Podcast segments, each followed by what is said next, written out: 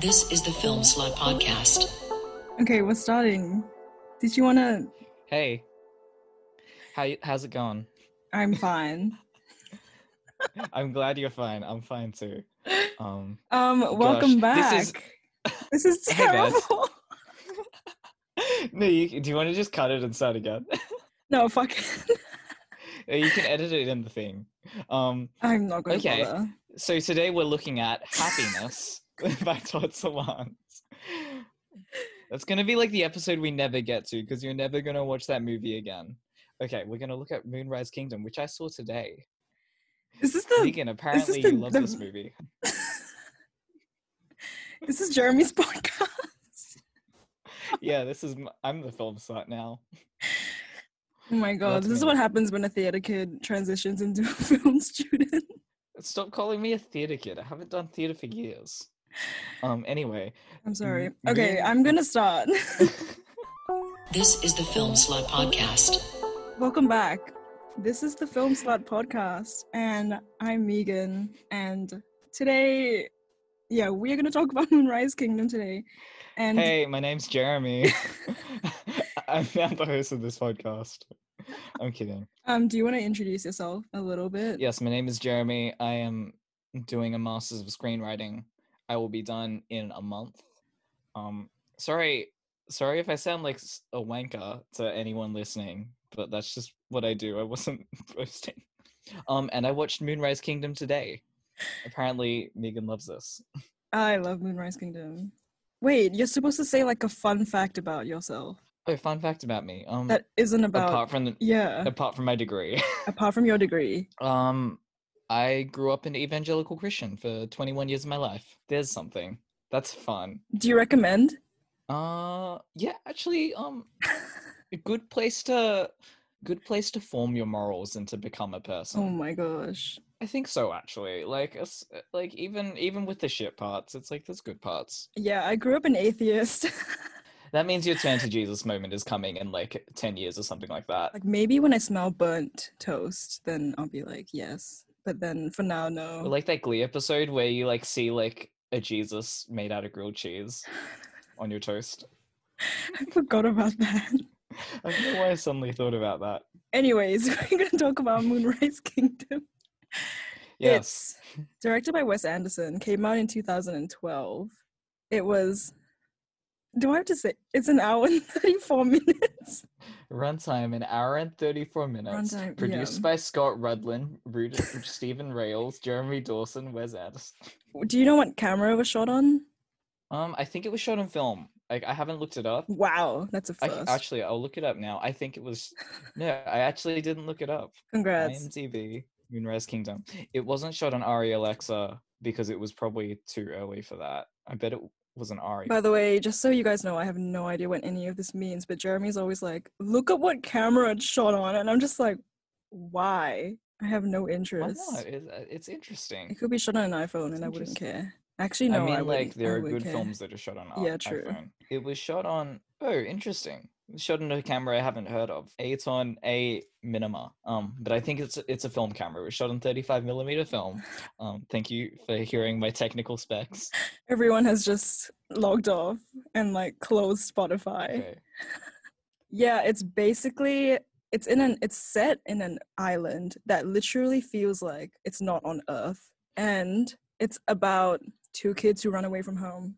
And the both the camp instructor of the boy and the parents of the girl and the police officer who the girl's um, mum is having an affair with all go looking for the kids and it's revealed how broken and fractured their lives are through chasing these idyllic kids Oh my gosh.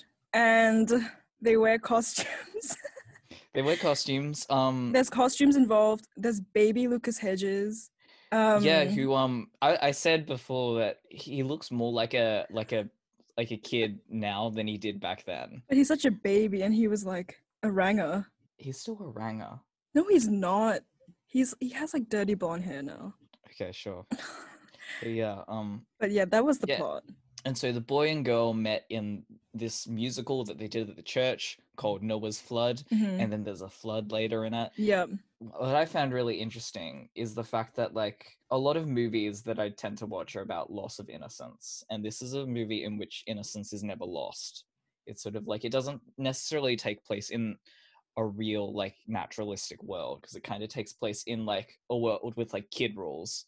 So it's like they built a treehouse really high up for no reason. Yeah, and, like, exactly. Exactly. And like I feel like that's what most West An- like Wes Anderson movies are. And that's why I think I love them like so much. Um everything just it was just fun, I would say. it was very fun. It's always an easy watch and people make fun of like like people always make fun of how it's quote unquote like pretentious, but I don't really think that at all about Wes Anderson. What I kind of realized is his style is very particular and it's really easy to parody. But the thing is that that doesn't mean that he's not really good at it because he's, he's really good at his style. It's like True. people can try and copy him, but like no one does Wes Anderson like Wes Anderson, which sounds like obvious, Mhm. but it's like it's a really, especially like by the time he got to Moonrise Kingdom, it's like his style was so defined and it's so like Exactly. just like unique. And I think I liked this one better than I liked Isle of Dogs because I felt like it did resonate like more with like my life than Isle of Dogs. True. It's like really nostalgic for some reason.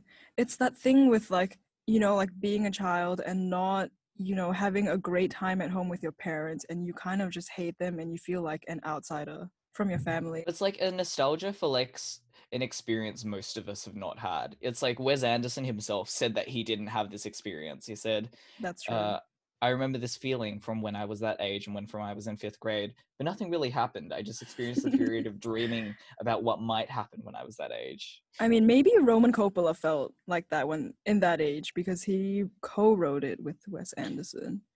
I just love this so much. But it's also the fact that I think I like the best part about this movie is how like the kids act more like adults compared to the actual adults. I actually really loved that all the adult sub- subplots, like especially. Bill Murray just being like, "I wish that this um this roof would blow off and I'd just I'd just be taken off into the storm and you'd be better off without me." This is the, the second time that his wife cheats on him in a Wes Anderson movie. What's the previous one? I think it was when Gwyneth Paltrow like Gwyneth Paltrow cheated on him in Tenenbaums, Royal Tenenbaums. Yeah. which I haven't seen for a long time. Oh, so I like, ask me to comment on any Wes Anderson movies other than this one and maybe Isle of Dogs, and I won't remember very much about them. I was thinking while I was watching, it was like the the adults are kind of reflecting this really sad sort of verge, like this really sad reflection of what the kids have because the kids are experiencing first love and they're sort of experiencing all this stuff for themselves and meanwhile the adults have sort of like boxed off love into like they've boxed it off with that whole adult world they're like frances mcdormand and bill murray are in a terrible marriage and then frances mcdormand is sleeping with the police officer um, bruce I willis don't know if this. I don't know if they're sleeping together or if just or if the But both of them are just like emotional emotionally. Yeah, if they're just emotionally cheating, but they're having some sort of affair and it's like really it is it's, still an affair. Yeah, it's sad because it's like because of the way that adult life has conditioned them and they've put these rules around themselves they can't be as free as the children are and it's sort of like i thought that maybe the the movie would end up with that sort of innocence of the children being popped and with like the adult world encroaching on them like so many films like uh au revoir les enfants which i saw recently which I recommended, which was Yeah. amazing. Actually, that's true because that's a film. Uh, Briefly, it's a, it's a film where like the most of the film's about like the innocence of these two kids at boarding school, but it takes place in World War II, so obviously it can't end well. And the last twenty minutes is tragic. Yeah, but there's so many movies about like, I mean, a child's innocence being lost. So I feel like you can't really say that's the only exception. I mean, yeah, it's an example, but like I can think of like a hundred. Like To Kill a Mockingbird is also about that, and like It's a really like archetypical story. So, like, Yeah. I think this is not archetypical in that No. the innocence isn't lost, and it's sort of like, oh, I guess that's a really interesting choice. But it's like it's like Wes Anderson almost didn't lose his innocence. my gosh, that's Wes so Anderson true. himself is probably like a magical man child. He is a man It's child. like you seen Isle of Dogs, where it's like it's like it all takes place in this world with kid logic. Yeah. But there's still like ugly stuff happening. Like the dog dies, people get stabbed. Yeah, that was actually that was so confronting. The most confronting thing was actually the earrings made out of fish hooks and Oh bugs. my god, that I was hated that. disgusting. And like he literally, literally just like put a hole in her like ears, and then it was bleeding. And then for the for the next like five minutes, all I was thinking about was just How like, how is she gonna get them out? And then like Frances McDormand said that. yeah, but then she like it was so painful to get one in, and then she was like, "Do the other one," which just like it shows how much of a bad bitch she is. Like Susie was like she loved those so much that she was like, "Do the other ear." I was gonna say shows that she has a masochistic side because of the trauma that has been done to her. But yeah, sh- sure. what would you? How would you feel if you found a book that your mum was reading that was like how to deal with troubled kids? I mean, like I've, that's never happened to me, but I know that feeling of like sort of Yeah. people being like that kid, like they're not turning out normal. It's like they need to be more normal. I know, which sucks. Stop licking white out. I never licked white out. but I really like Susie. I think Susie and Sam like together, it's it's just like amazing, and you can just see how like happy they are just to be in each other's company. I think Susie is a great character. I actually feel like Sam is less of a great character in that he's kind of a sci-fi. But you love him anyways. He's an orphan, and he when he writes to Susie, he's like, "Oh, you should think about your family because they probably love you." And like they show him in the orphanage, and he literally doesn't have a family, and you're just like, "Oh." But then Susie does have a family, but she feels just as much as an orphan as Sam does. Susie felt like a more realized character to me though. To in in my view of it, it's like maybe it was just the performance, but it's like the performance of the the girl who played Susie felt a lot more like mm. real and like couched in pain. And like you could really feel like she was a troubled kid. Like she's like you can believe that she would have these angry mm-hmm. outbursts. Because I feel like the kid who played mm. Sam seemed a, a bit more like he was sort of just acting cool. But it's it sort of felt like an impression of like a troubled teen as opposed to an actual troubled teen. Like that's what I felt. Right. Because I judge child performances apparently now. That's so sad. I never do that. I'm like, yay, children. I like hate children in real life, but then when they're on, like when they're on screen, I'm like, oh my god, children.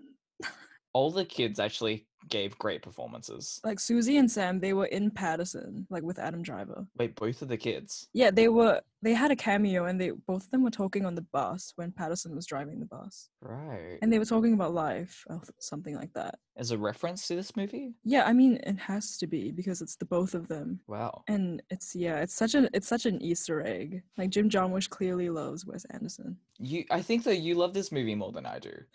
I don't know. I, it's it's like I don't even know why I love it, but it just it just makes me feel so happy. And I've never been camping, but when I did actually go last year, it was like disgusting, and it was not like Moonrise Kingdom.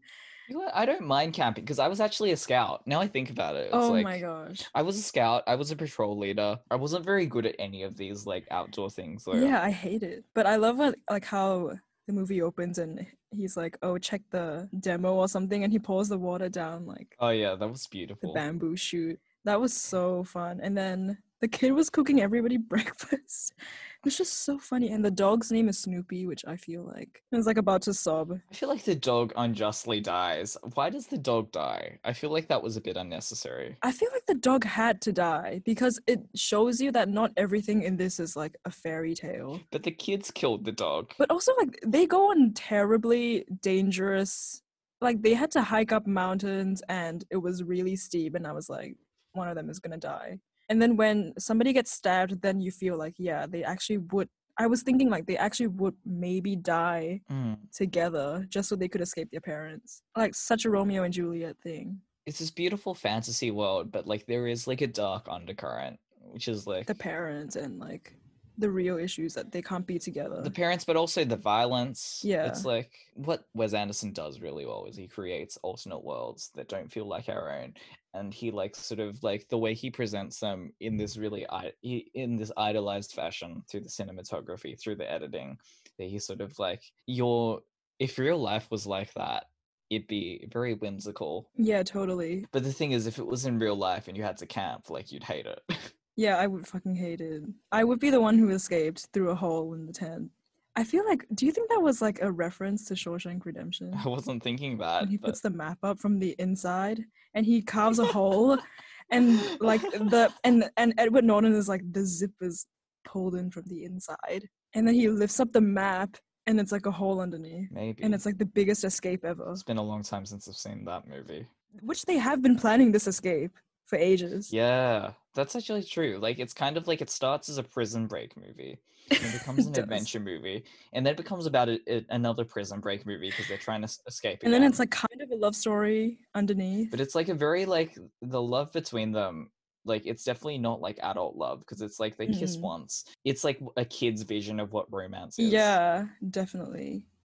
It's like awkward, but it's kind of sweet, I guess, because like both of them were like, yeah, Oh, I was gonna say people think Wes Anderson's pretentious because of how like like awkward, like how how like kind of his style is awkward and his style is kind of like it can be like over the top awkward. I don't know if it's about being awkward. I thought it was just like because he writes, he puts details in his scripts about how like, oh, like she wears like a pink hat with like frills, and it's just like a ton of things that don't need to be there, but he wants it to be there. Mm.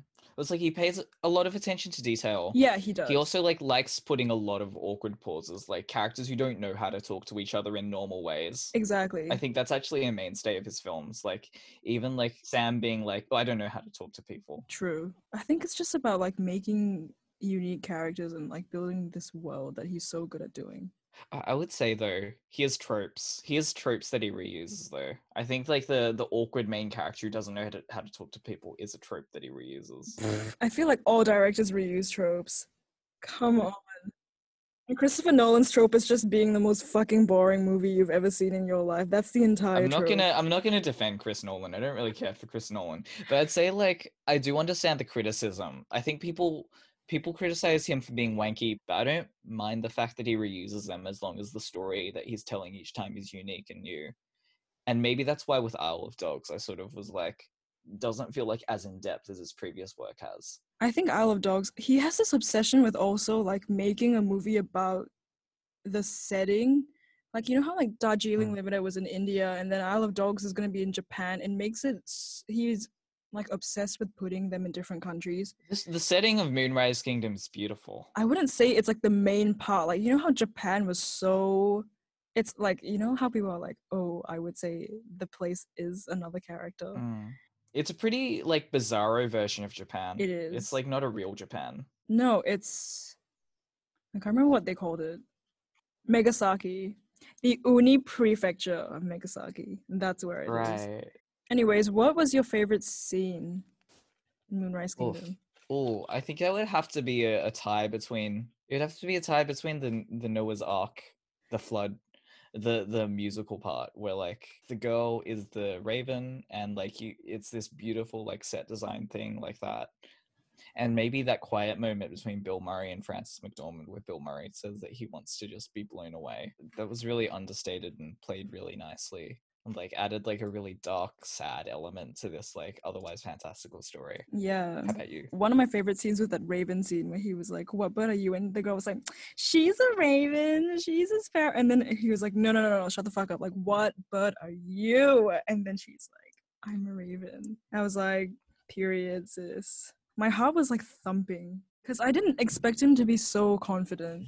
It's kind of like Buddy Holly. Now I think about it, like I feel like he's like st- like the way he looks, like those glasses, the way his hair's done. It's like styled off Buddy Holly. If you look up a picture, it's like That's that's so specific. it's a style. Oh, and I think um that scene of them dancing is definitely like a highlight. Yeah, actually, no, I'd I'd seen that picture of that scene Of them, yeah. actually before I saw the Oh, movie. everybody puts those in those like film compilations. I've seen it a hundred times. Or like say even at the beginning that w- that long shot of um the camp counselor walking Yeah. through the camp and telling people off and the way they did that or the the opening sequence inside um Susie's house um where it was like all these like super wide shots and it was like panning Yeah. And I definitely love the confrontation scene when the scouts finally find Shakusky and Susie. And Lucas Hedges is on like the motorcycle and all of them just like surround them in the woods. oh, that was wild And the and the exchange that they have is like it's so dramatic and you're like, how are kids saying these dialogues? Because like kids would not say stuff like that. and it was just so dramatic. He was like, "Do not cross this stick," Oh yeah. and then like the battle goes down. You, they, you don't even you don't even see the stabbing, but you know that something happened. Oh, it's like it has the, the. blood and It like- has that moment when the arrow flies through the air. arrow, and then it cuts yeah. to like it cuts to like the field and like the other boys and they're like, running, away. and you can hear like um someone who you know later to be Lucas Hedges going like like screaming like really far away.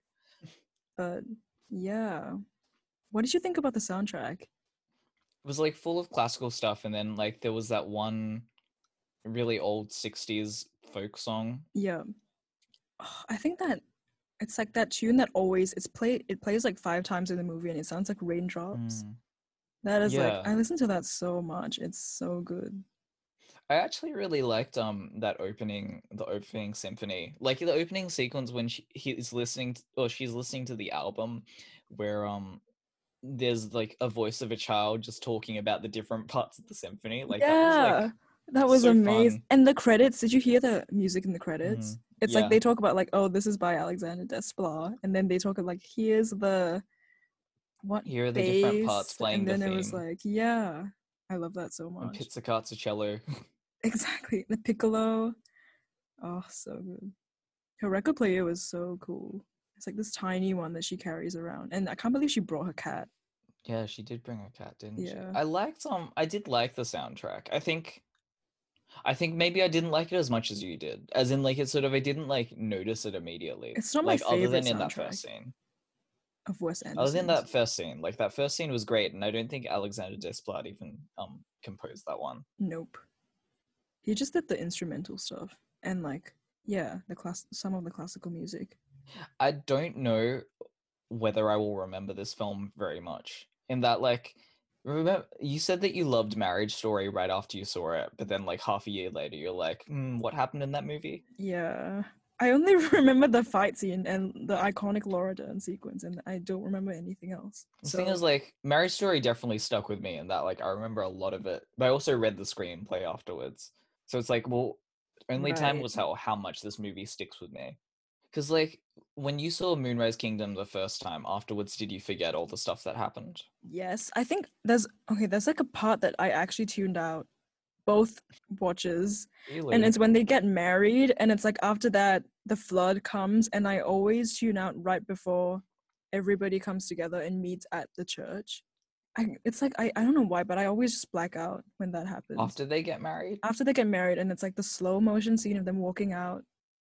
Oh, that was a great shot. That was That like was a, a wonderful shot. scene. I know. That was a I always I scene. don't remember what happened between then and all of the meeting back at the church. Edward Norton shows up to the big campsite, and the big leader's like, "Give Oh me your badge." yeah, It's that's like, you're- right. you you don't even have a patrol and then like he goes into the tent and then like the flood happens and the, And the flood fire. like makes it and the lightning. and then the the pole falls down the tent and sets off fireworks everywhere and then edward norton has to save him And he jumps across. in like this big like obviously green such a moment savior.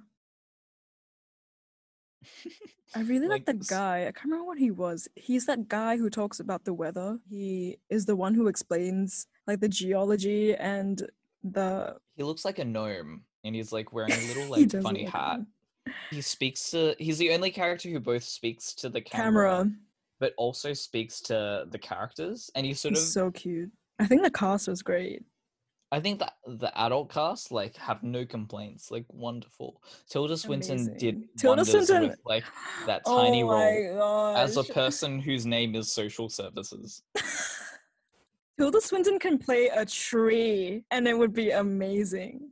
I can't believe Tilda Swinton and Frances McDormand was in one movie. She's absolutely wonderful. That was amazing. I do say, um, that kid, Sam kid, could have improved, but also he was twelve, so I don't judge him for it. No, I think he was great. I think it could have been a more nuanced performance. Susie's performance, you could see that the angst was coming from a place of pain. Yeah, I don't really have an issue. That stuff doesn't bother me.